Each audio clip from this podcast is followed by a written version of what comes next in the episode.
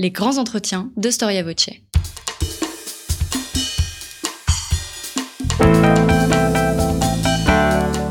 Une émission de la rédaction de Storia Voce.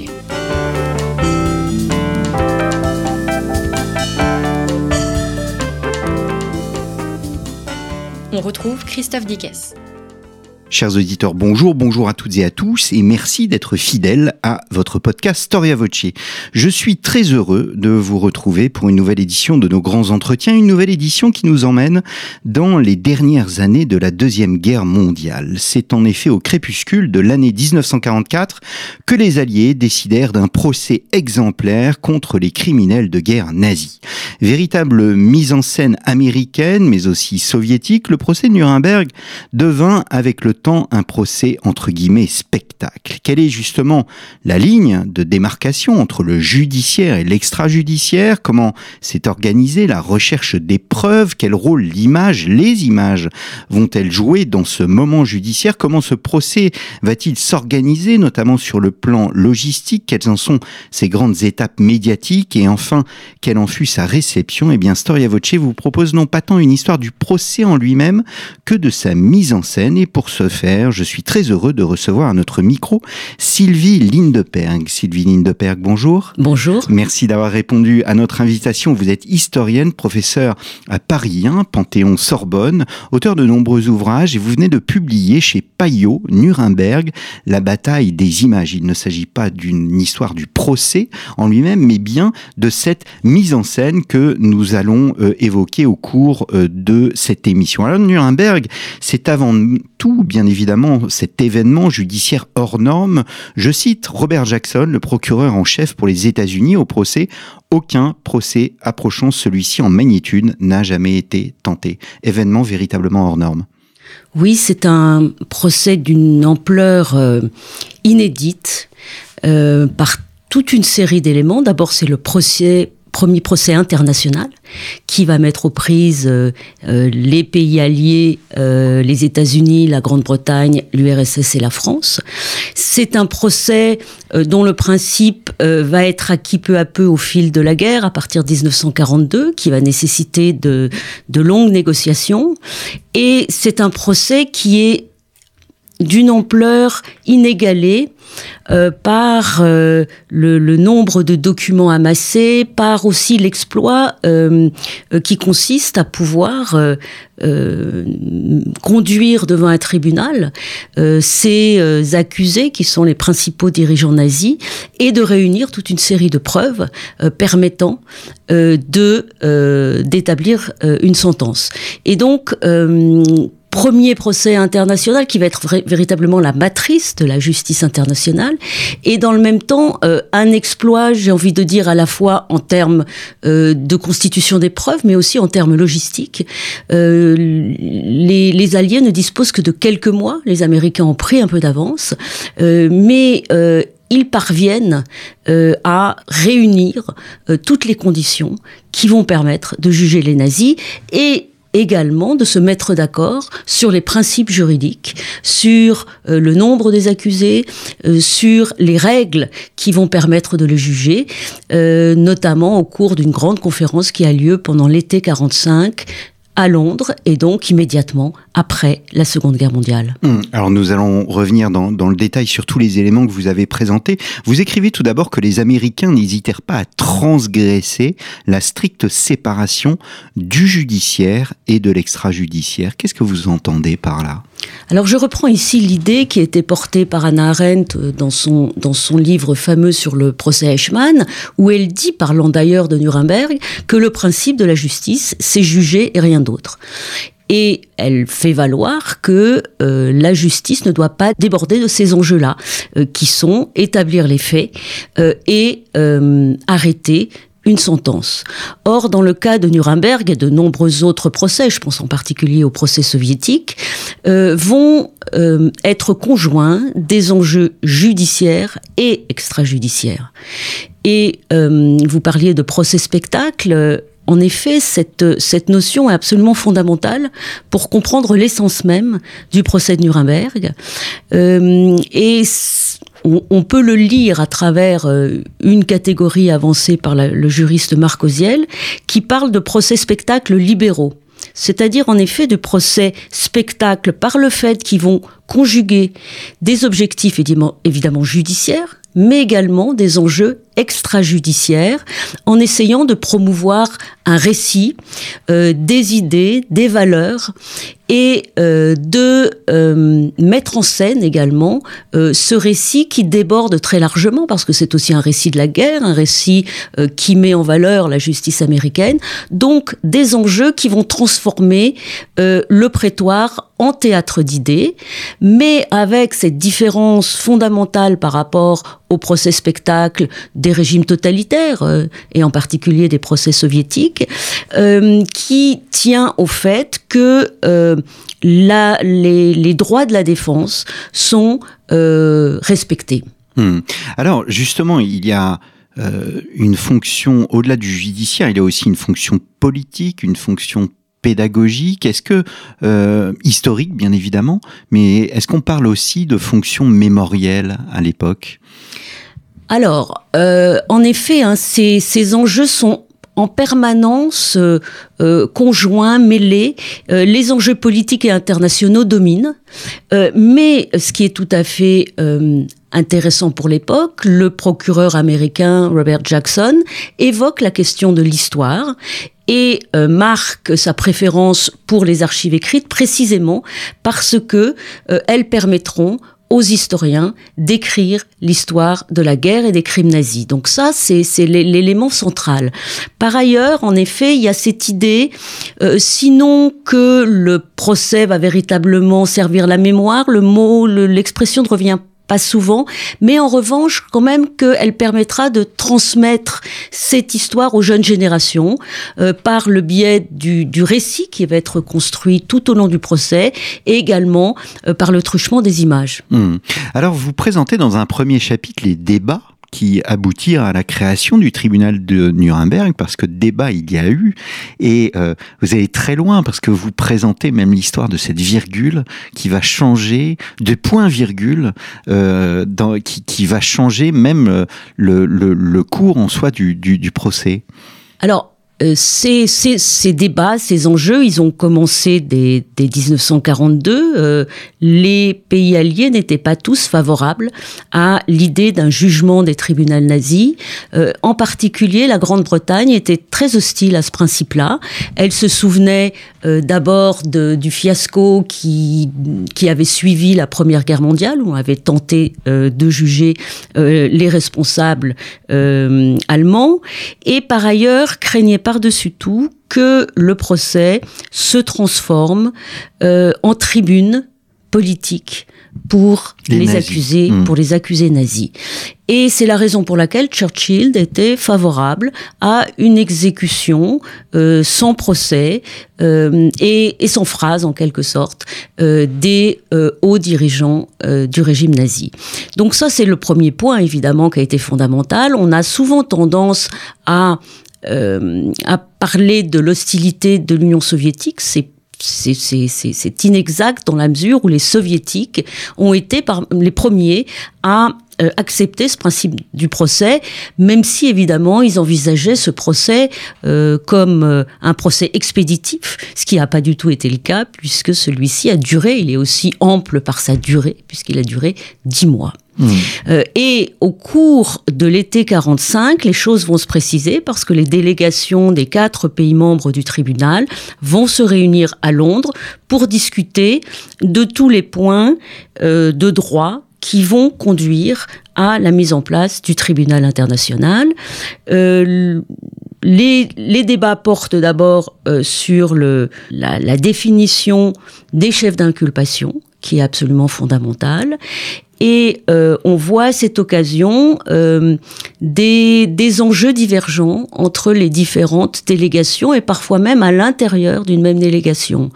Euh, c'est le cas euh, pour les, les, crimes contre l'humanité, qui est bien évidemment un crime tout à fait nouveau et euh, qui va permettre au tribunal de Nuremberg d'être véritablement matriciel pour la suite des procès dans le cadre d'une justice internationale.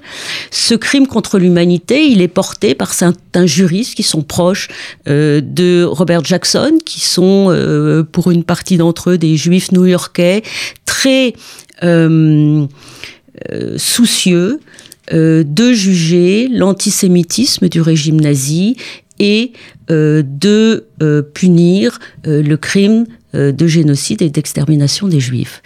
Et dans ce cadre-là, les, négociations sont, sont, très longues, très complexes entre les différentes délégations. Euh, Robert Jackson étant, lui, beaucoup plus centré sur une notion qui revient malheureusement d'actualité, qui est le crime de, guerre, d'agression. Mmh, mmh. Et pour lui, euh, l'enjeu principal du procès de Nuremberg et d'une certaine manière d'assurer la paix par le droit international. Mm. Et c'est vraiment un croisé du droit qui pense que euh, Nuremberg euh, permettra d'une certaine manière euh, de mettre fin aux guerres aux guerres d'agression. Il y a une dimension morale, on ne l'a pas euh, présenté, on a parlé de politique, euh, on, on, a parlé d'enjeux euh, mémoriels, d'histoire, de pédagogie, mais il y a une morale, c'est très wilsonien au fond ce procès. Oui, c'est tout à fait exact. En particulier, le discours des Américains est porté par une vision extrêmement manichéenne et par une, des, des enjeux finalement rédempteurs qui font appel aux catégories du bien et du mal et et on retrouve euh, ce discours-là constamment dans les films préparatoires au procès, euh, dans euh, la, la, campagne de presse qui est orchestrée par un proche de Robert Jackson. Il y a cette idée que le, le procès doit être l'occasion pour les Américains euh, d'administrer une sorte de leçon morale. Hmm. Euh, L'un des proches du, euh, du procureur Jackson, euh, qui est euh, Bill Donovan, euh, qui dirige à l'époque l'OSS, qui est l'ancêtre de la CIA, évoque le procès de Nuremberg comme le plus grand conte moral qui ait jamais existé. Et on voit ici la mesure de cette dimension morale, cette volonté euh, de faire euh, de ce procès euh, un acte de rédemption. Hum, hum. Alors je reviens parce qu'on ne l'a pas évoqué sur voilà l'histoire du point virgule. Ah oui, l'histoire du point virgule. Alors l'histoire du point virgule est assez complexe à, résumer sans, sans, citer tout le paragraphe qui s'y rapporte, mais en effet, suite aux longues discussions qui ont été établies entre les alliés, il a été euh, décidé euh, de mettre en avant euh, un concept qui vient du droit américain, qui est celui de complot. L'idée du complot est portée par des juristes proches de Jackson, qui estiment que l'idée de complot va permettre de juger les crimes commis par les nazis avant l'entrée en guerre. Donc pendant toute la période de 1933 à 1939. Et ça, c'est un point fondamental euh, qui euh, qui va innerver toutes les discussions. Euh, la place qu'on va donner au complot, complot euh, en vue de commettre euh, les différents chefs d'inculpation, donc le crime, le crime de guerre, le crime contre la paix et également le crime contre l'humanité. Et l'idée des, des, des juristes proches de Jackson était qu'on pourrait ainsi juger l'antisémitisme du régime Euh, et dans ce cadre-là, il commence un long paragraphe qui euh, évoque le crime de complot en le rattachant, euh, en rattachant le crime contre l'humanité à ce à ce complot, mais ils ils ajoutent un une virgule dans, dans le texte qui permet effectivement de relier le crime contre l'humanité euh, au complot et donc de remonter en 1933. Euh, tel était en tout cas euh, le souci des proches de Jackson. Jackson lui-même n'y attachait pas une importance fondamentale. Mais à la suite de traductions, les soviétiques, je crois, s'aperçoivent que le, la virgule a été changée par un point virgule. Alors parfois ça n'a pas une importance considérable, mais ici ça en a une fondamentale parce qu'elle détache le crime contre l'humanité de cette logique du complot qui permettait de remonter à 1933. Ça a pour effet qu'un certain nombre de crimes antisémites commis pendant la période euh, qui a précédé la guerre ne vont pas pouvoir hmm. être jugés. Et il y a un contraste absolument inouï entre, euh, je dirais, la, ce point minuscule ajouté au-dessus d'une virgule, et puis l'effet euh, qu'il va avoir en termes juridiques au moment du jugement. Hmm. Alors comment s'organise la recherche des preuves Il y a euh, ce rôle incroyable de ce personnage inattendu, c'est John Ford qui est le réalisateur des, des, des raisins de la colère et qui participe au procès tout d'abord en amont. John Ford va, va jouer un rôle très important pendant toute la phase de préparation du procès.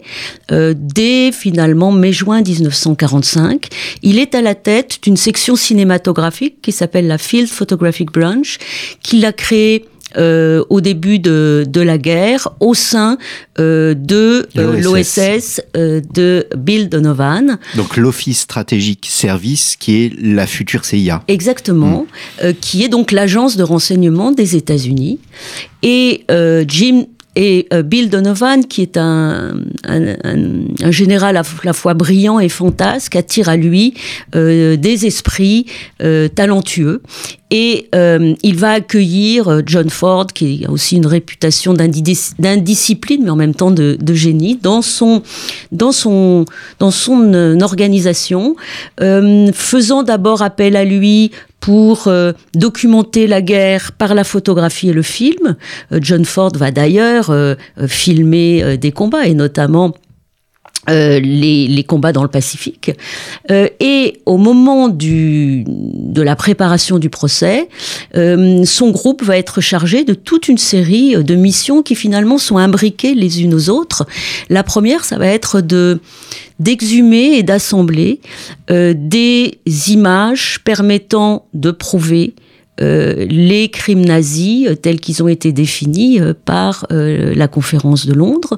Donc les images qui sont retenues sont des images qui ont été filmées par les nazis eux-mêmes? Alors, photographiées et filmées, et une partie d'entre elles euh, sont en effet des images allemandes. Pas mmh, toutes. Mmh.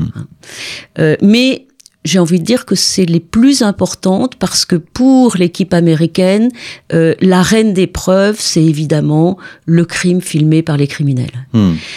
Deuxième mission euh, tout aussi importante, ben, monter euh, ces images dans des films qui seront donc euh, projetés euh, à l'audience. Réaliser par ailleurs un petit court métrage destiné à préparer euh, l'opinion américaine, qui est assez divisée sur cette idée du procès, euh, à l'ouverture de Nuremberg. Ce sera un court métrage euh, intitulé That Justice Be Done, qui sera fait en effet par le groupe de Ford. Enfin, euh, deux autres missions qui consistent à filmer les audiences. Dans les faits, le groupe Ford ne le fera pas, mais il est missionné euh, également euh, donc pour cela. Et enfin, d'utiliser ces images pour réaliser un grand documentaire qui porterait la vision du procès euh, mis en œuvre par les Américains. Mmh. Donc, ce sont des, des des missions très considérables. Euh, jamais euh, les images n'ont joué un rôle si important et n'ont été euh, imbriquées de cette manière. On peut trouver des, procédés, des précédents au cours desquels on a projeté des images. On peut trouver évidemment des, des précédents de euh, procès filmé, d'audience filmée, mais jamais euh, euh, un, une entreprise aussi audacieuse, aussi euh, ambitieuse et qui met vraiment euh, les images au cœur euh, de la stratégie d'énonciation, de la, on pourrait dire aussi de la, du programme de propagande. Les, les, les, Américains parlent du programme d'éducation des peuples, où les, les, images vont donc jouer un rôle considérable. Et l'un des des, des, jeunes lieutenants qui travaillent dans la Field Photographic Branch écrit à sa femme un peu avant le procès euh, que euh, ce, ce, les Américains, avec leur enthousiasme habituel, sont en train d'organiser une sorte de Coney Island, euh, donc euh, évocation du, du, Luna Park américain, tout en ajoutant nous ne tomberons pas dans la farce, mais ce sera un sacré bon spectacle. Mmh. Donc on voit que cette idée-là, elle est, elle est portée hein, par toute l'équipe euh, de Donovan et en particulier euh, par ces, ces cinéastes, réalisateurs, scénaristes talentueux qui ont été euh, appelés par John Ford pour travailler dans la Field Photographic Branch. Alors il y a un autre personnage qui est important, c'est Gordon Dean, le lieutenant Gordon Dean qui possède un rôle de communicant. Est-ce que ce monsieur possède dans cette mise en scène un, un plan de communication, ce qu'on appellerait nous un plan de communication aujourd'hui? Oui, Gordon Dean est un personnage étrangement oublié. Or, il a joué un rôle absolument considérable pendant toute la phase de préparation du procès et pendant les premiers mois euh, de, euh, de son ouverture. Euh, c'est un juriste. Un juriste proche de Jackson, il a travaillé avec lui précisément comme porte de porte-parole euh, lorsque euh, Jackson était à la tête euh, du ministère de la Justice. Et Jackson a une grande confiance en lui, alors même qu'il est relativement ambivalent vis-à-vis de la presse et tout particulièrement vis-à-vis de l'image. Et Gordon Dean va mettre au point ce qu'il appelle donc une campagne d'éducation euh, qui est d'une ambition extrême puisque il s'agit véritablement euh, de euh, déployer cette campagne avant, pendant et après le procès et d'utiliser tous les médiums possibles avec des des, des, lignes directrices qui sont extrêmement fortes, extrêmement dessinées. Gordon Dean va préparer très soigneusement avec euh, Robert Jackson ses conférences de presse, euh, va véritablement, euh, on dirait aujourd'hui, lui souffler des éléments de langage, hein, tout en s'inspirant de la philosophie générale de Jackson, mais pour que ses discours aient plus de portée médiatique. Et donc, il va vraiment, j'ai retrouvé un, un document d'une vingtaine de pages dans laquelle il énonce les grands de cette, de cette campagne. Euh, et, et d'une certaine manière, on voit euh, à quel point euh, il y, a, y, a, des thèmes majeurs qui s'en dégagent. par exemple, il s'agit de, de, de, de, mettre en avant le bien fondé du procès en vantant les principes de la justice et de la démocratie américaine et pour cette raison, euh, Gordon Dean et Jackson attachent une importance particulière euh, au principe du fair trial, c'est-à-dire d'un procès équitable.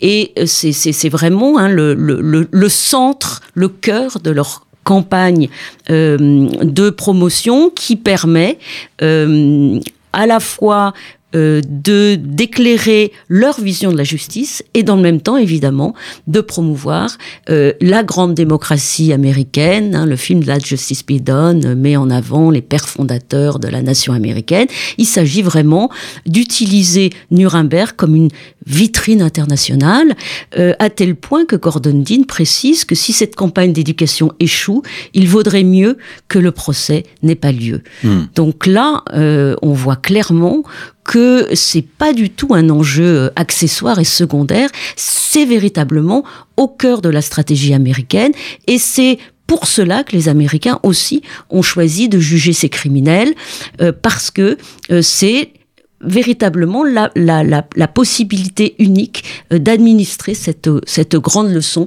sur la guerre, sur la justice et sur les, les, les valeurs euh, américaines. Vous êtes bien à l'écoute de Storia Voce. Cette émission, je vous le rappelle, est co-présentée avec Histoire et Civilisation. N'oubliez pas que Storia Voce reste une association. Si vous souhaitez nous aider, eh bien, vous pouvez le faire en vous rendant sur notre site storiavoce.com contre un don. Eh bien, vous pouvez recevoir un livre de votre choix. Je reçois euh, Sylvie Lindeberg, euh, auteur de Nuremberg, la bataille des images, paru chez Payot. Nous avons évoqué au cours de cette première partie d'émission donc l'avant-procès, la mise en scène. Euh, pourquoi Nuremberg? Pourquoi avoir choisi cette ville de Nuremberg?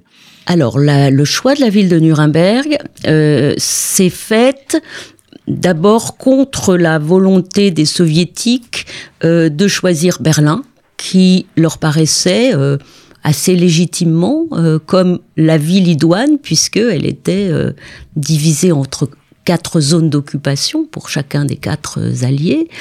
Euh, et les Britanniques craignaient par-dessus tout que le procès ait lieu en zone soviétique. Donc ils ont immédiatement poussé les Américains euh, à faire des propositions de villes euh, en zone d'occupation euh, sous contrôle des États-Unis. Et parmi les villes candidates, Jackson a retenu en effet celle de Nuremberg pour toute une série de raisons. D'abord des raisons logistiques. Nuremberg était une sorte de carrefour ferroviaire euh, qui permettait euh, aux Alliés de rejoindre facilement euh, cette ville depuis les, les grandes cités euh, allemandes. Euh, L'aéroport était à quelques kilomètres seulement de la ville. Par ailleurs, euh, si la ville était détruite à 90%, euh, s- son palais de justice était encore debout. Mmh. Euh, il avait souffert euh, de quelques bombardements, mais euh, la toiture seulement était endommagée.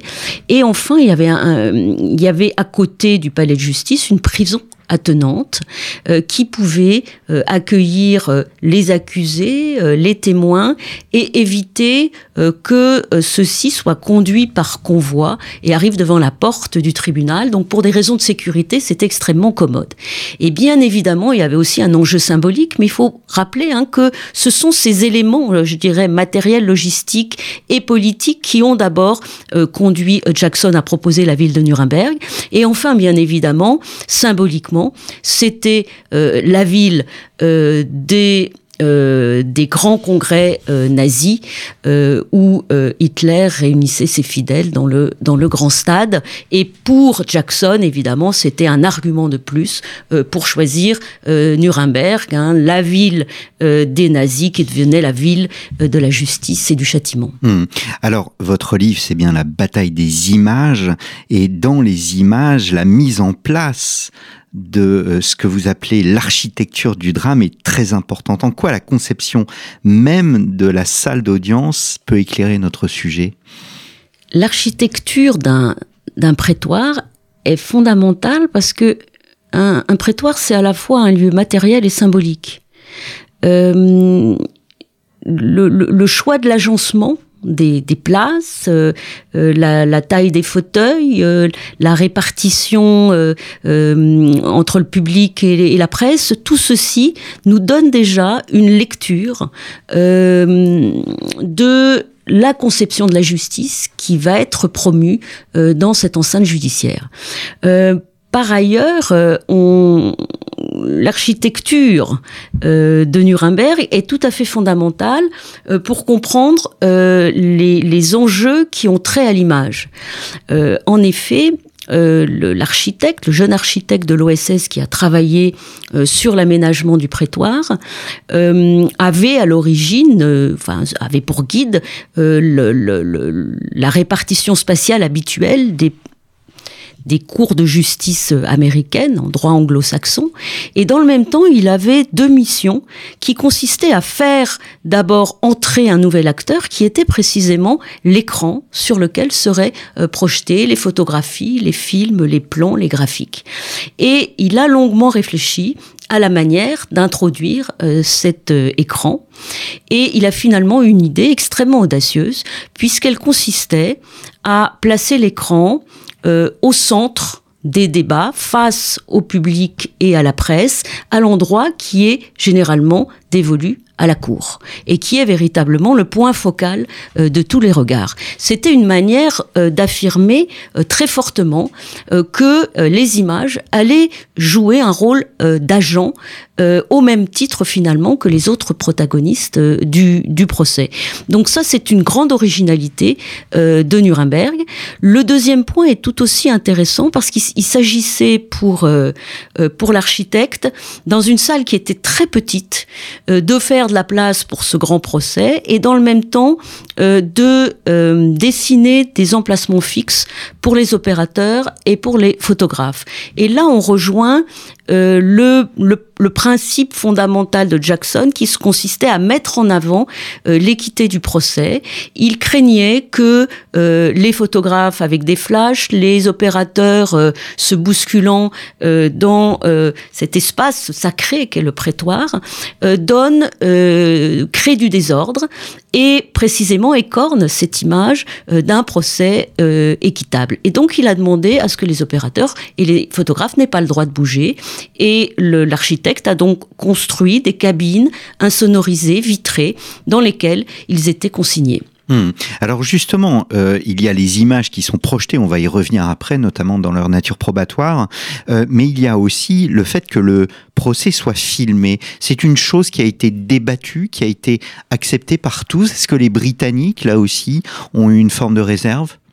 Alors c'était effectivement difficile de, euh, de, de réunir des autour de ce principe des pays qui avaient des traditions de filmage totalement différentes, voire même opposées. Dans le cas des Britanniques, ils avaient interdit dès le début des années 20 la présence des photographes et, euh, et des opérateurs euh, dans leurs enceintes. Il s'agissait de préserver la dignité de la justice. Et euh, pour les Britanniques, euh, elle ne pouvait être compatible avec la présence des hommes d'image dans les prétoires.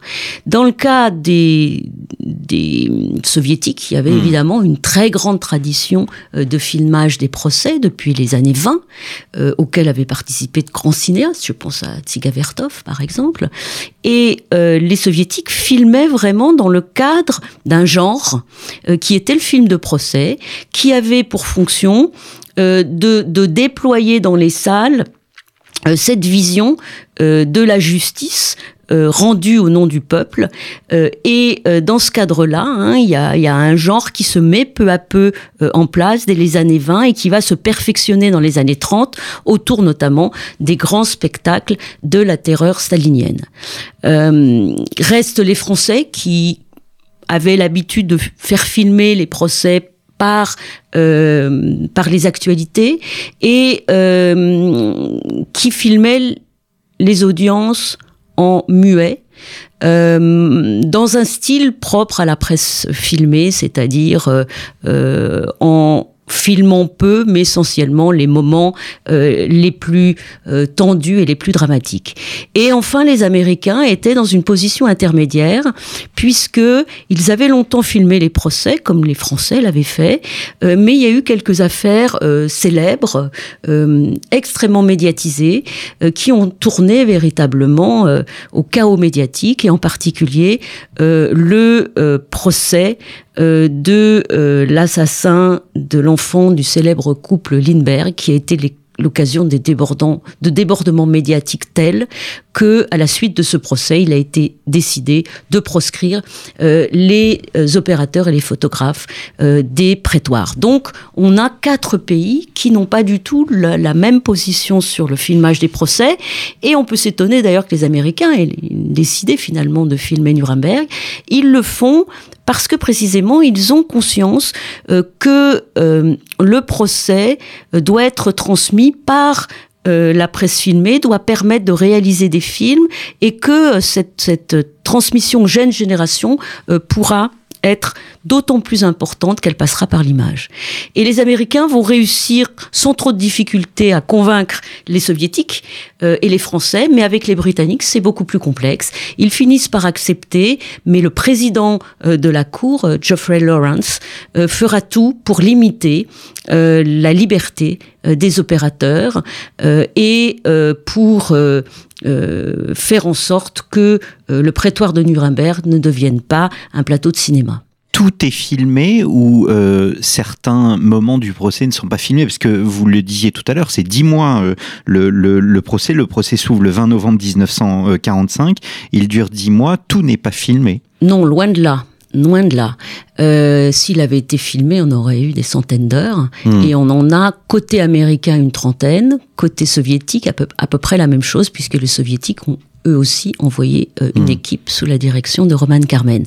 En revanche, euh, l'équipe américaine, alors cette équipe américaine, ce n'est pas l'équipe de John Ford, la Field Photographic Branch, mais une équipe euh, du Signal Corps qui, qui, compose, qui, qui était composée euh, de caméramans militaires et qui vont être présents pratiquement tous les jours dans euh, l'enceinte, dans le prétoire, mais filmer très peu. Mmh. Alors, pour toute une série de raisons. Euh, D'abord parce qu'ils n'avaient pas les moyens techniques qui permettaient de filmer intégralement un procès. Le premier procès filmé intégralement le sera en vidéo et c'est euh, le procès Eichmann en 1961. Euh, ils de pénurie de pellicules et devait donc choisir euh, les, les moments où il serait présent dans le prétoire. Il y avait un turnover assez compliqué euh, puisque trois équipes différentes filmaient, une, équipe constituée d'opérateurs d'actualité des des pays occidentaux, l'équipe des soviétiques qui avait tenu euh, à faire un, un tournage séparé et enfin l'équipe américaine. Euh, donc on se relayait euh, dans les dans les box, dans les installations et enfin il y avait des difficultés considérables qui étaient liées euh, au, au, problème de lumière. Euh, en effet, pour tourner à l'époque, en tout cas, il fallait des projecteurs très puissants. Les Américains avaient promis aux Britanniques très inquiets qu'ils mettraient des rampes de spot et que tout irait bien et que euh, et qu'ils n'auraient pas besoin de, de, projecteurs. En fait, les essais ont été décevants et les, les Américains sont donc contraints mmh. d'installer des projecteurs extrêmement puissants qui, dès le premier jour, euh, vont gêner euh, les juges euh, parce que ces projecteurs chauffent la salle et éblouissent euh, les yeux des participants, y compris d'ailleurs les accusés. Euh, tout le monde aura remarqué que euh, une partie des accusés portent euh, des lunettes noires. Alors on a souvent dit que c'était parce que euh, ils s'ennuyaient, qu'ils voulaient lire. Alors certains lisaient effectivement pendant les audiences, mais ils étaient aussi gênés par ces lumières euh, et donc se, se, protégeaient des éclats vifs de ces projecteurs. Mmh. Donc le président Lawrence va décider de limiter la liberté des opérateurs et leur demande, hein, dès les premiers jours du procès, à euh, à ce qu'ils euh, obtiennent une autorisation pour ouvrir euh, ces projecteurs. Et euh, ça donnait euh, à Lawrence, au président de la Cour, un pouvoir considérable sur ce qui allait être filmé et ce qui ne le serait pas. Et les opérateurs américains se plaignent en permanence, les, les, les, les opérateurs d'actualité aussi, de ce que euh, ils ne peuvent pas filmer en continu parce que très vite, Lawrence leur demande d'éteindre leurs projecteurs. Et on remarque par ailleurs que euh, le président de la Cour était soucieux de faire éteindre les projecteurs au moment les plus intenses, ce qui évidemment faisait pas l'affaire euh, de la presse filmée.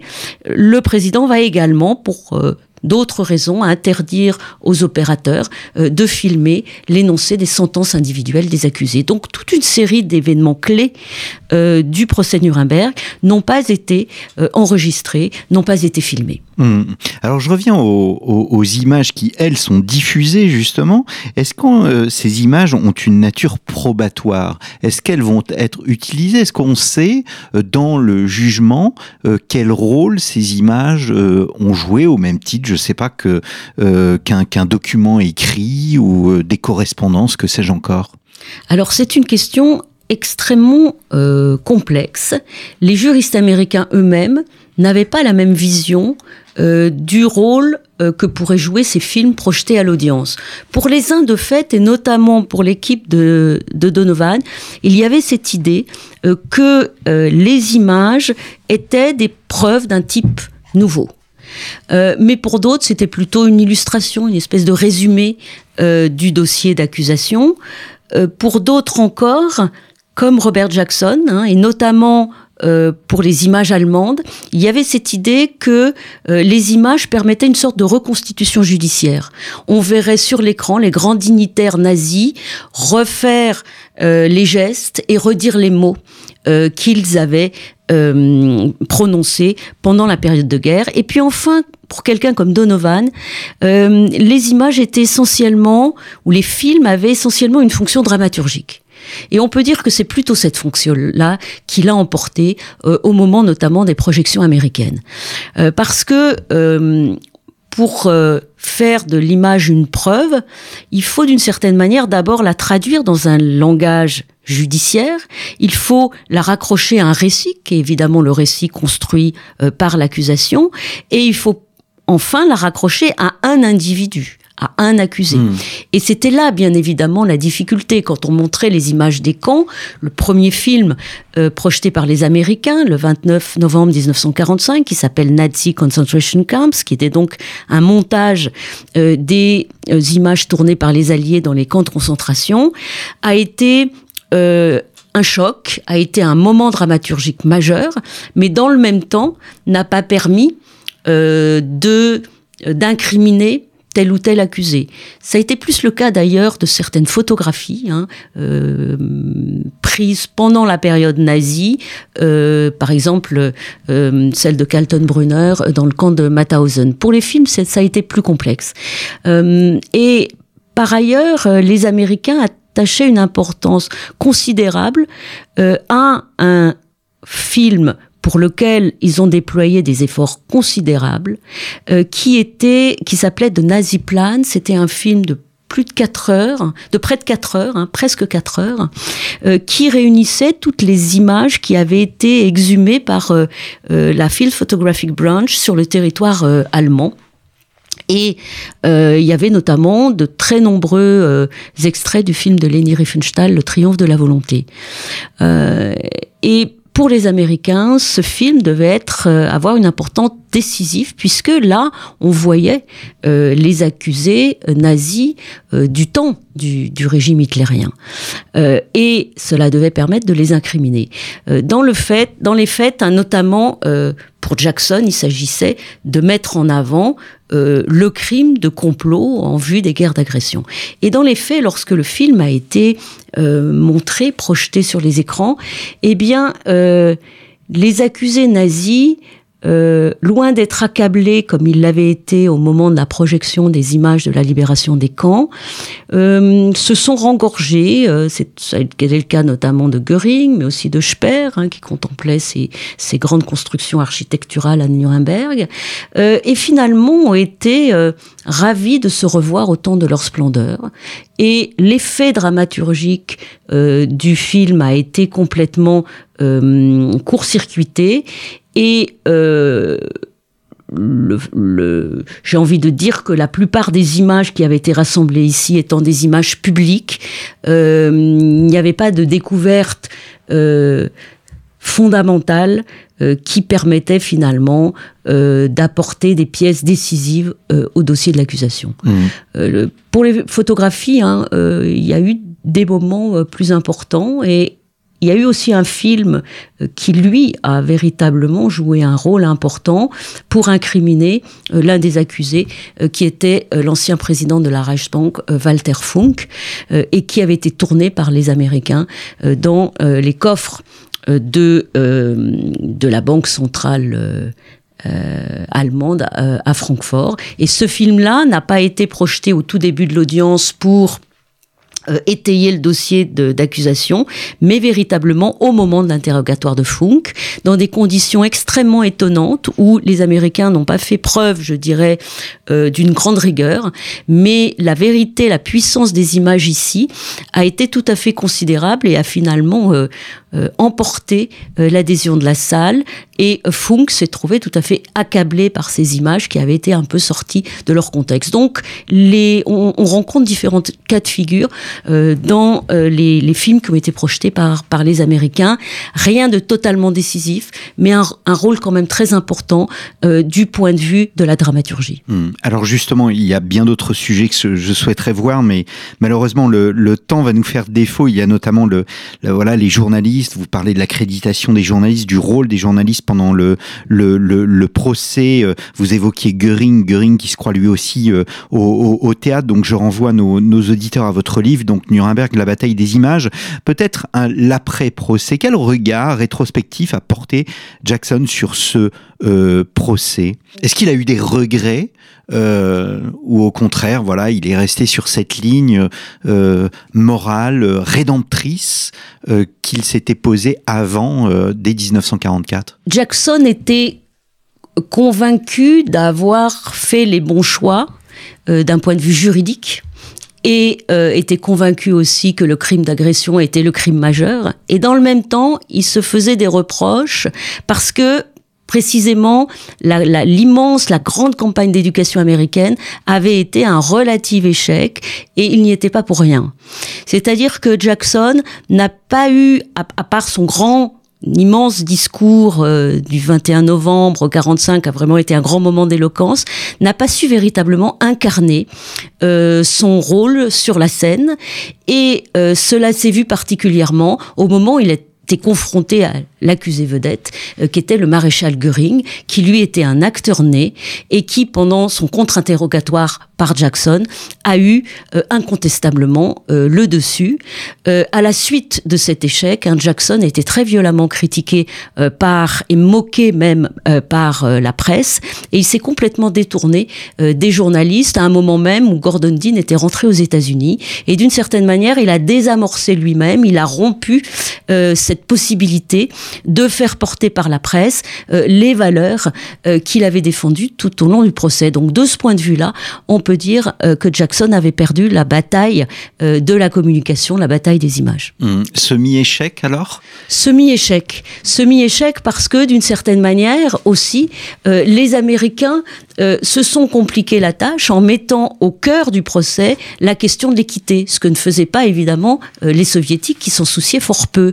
Et d'une certaine manière, le cœur de la propagande étant la mise en, avant euh, d'un procès euh, équitable et d'un procès juste, ils ont été contraints euh, dans leurs moyens et la, la, dimension de la propagande n'a pas pu l'emporter comme elle l'emportait dans le cas de la justice soviétique. Hmm. Eh bien, merci beaucoup euh, Sylvie Lindeberg pour cette, ce, récit absolument passionnant. Donc, Nuremberg, la bataille des images, un ouvrage euh, paru chez euh, Payot. Il me reste à vous remercier, chers auditeurs, pour votre fidélité. N'hésitez pas à vous rendre sur storiavoce.com et sur le site de notre partenaire Histoire et Civilisation. Il faut s'abonner à Histoire et Civilisation. N'hésitez pas à le faire. Merci beaucoup et je vous donne rendez-vous la semaine prochaine pour un nouveau numéro de nos grands entretiens. Merci et bonne semaine à vous.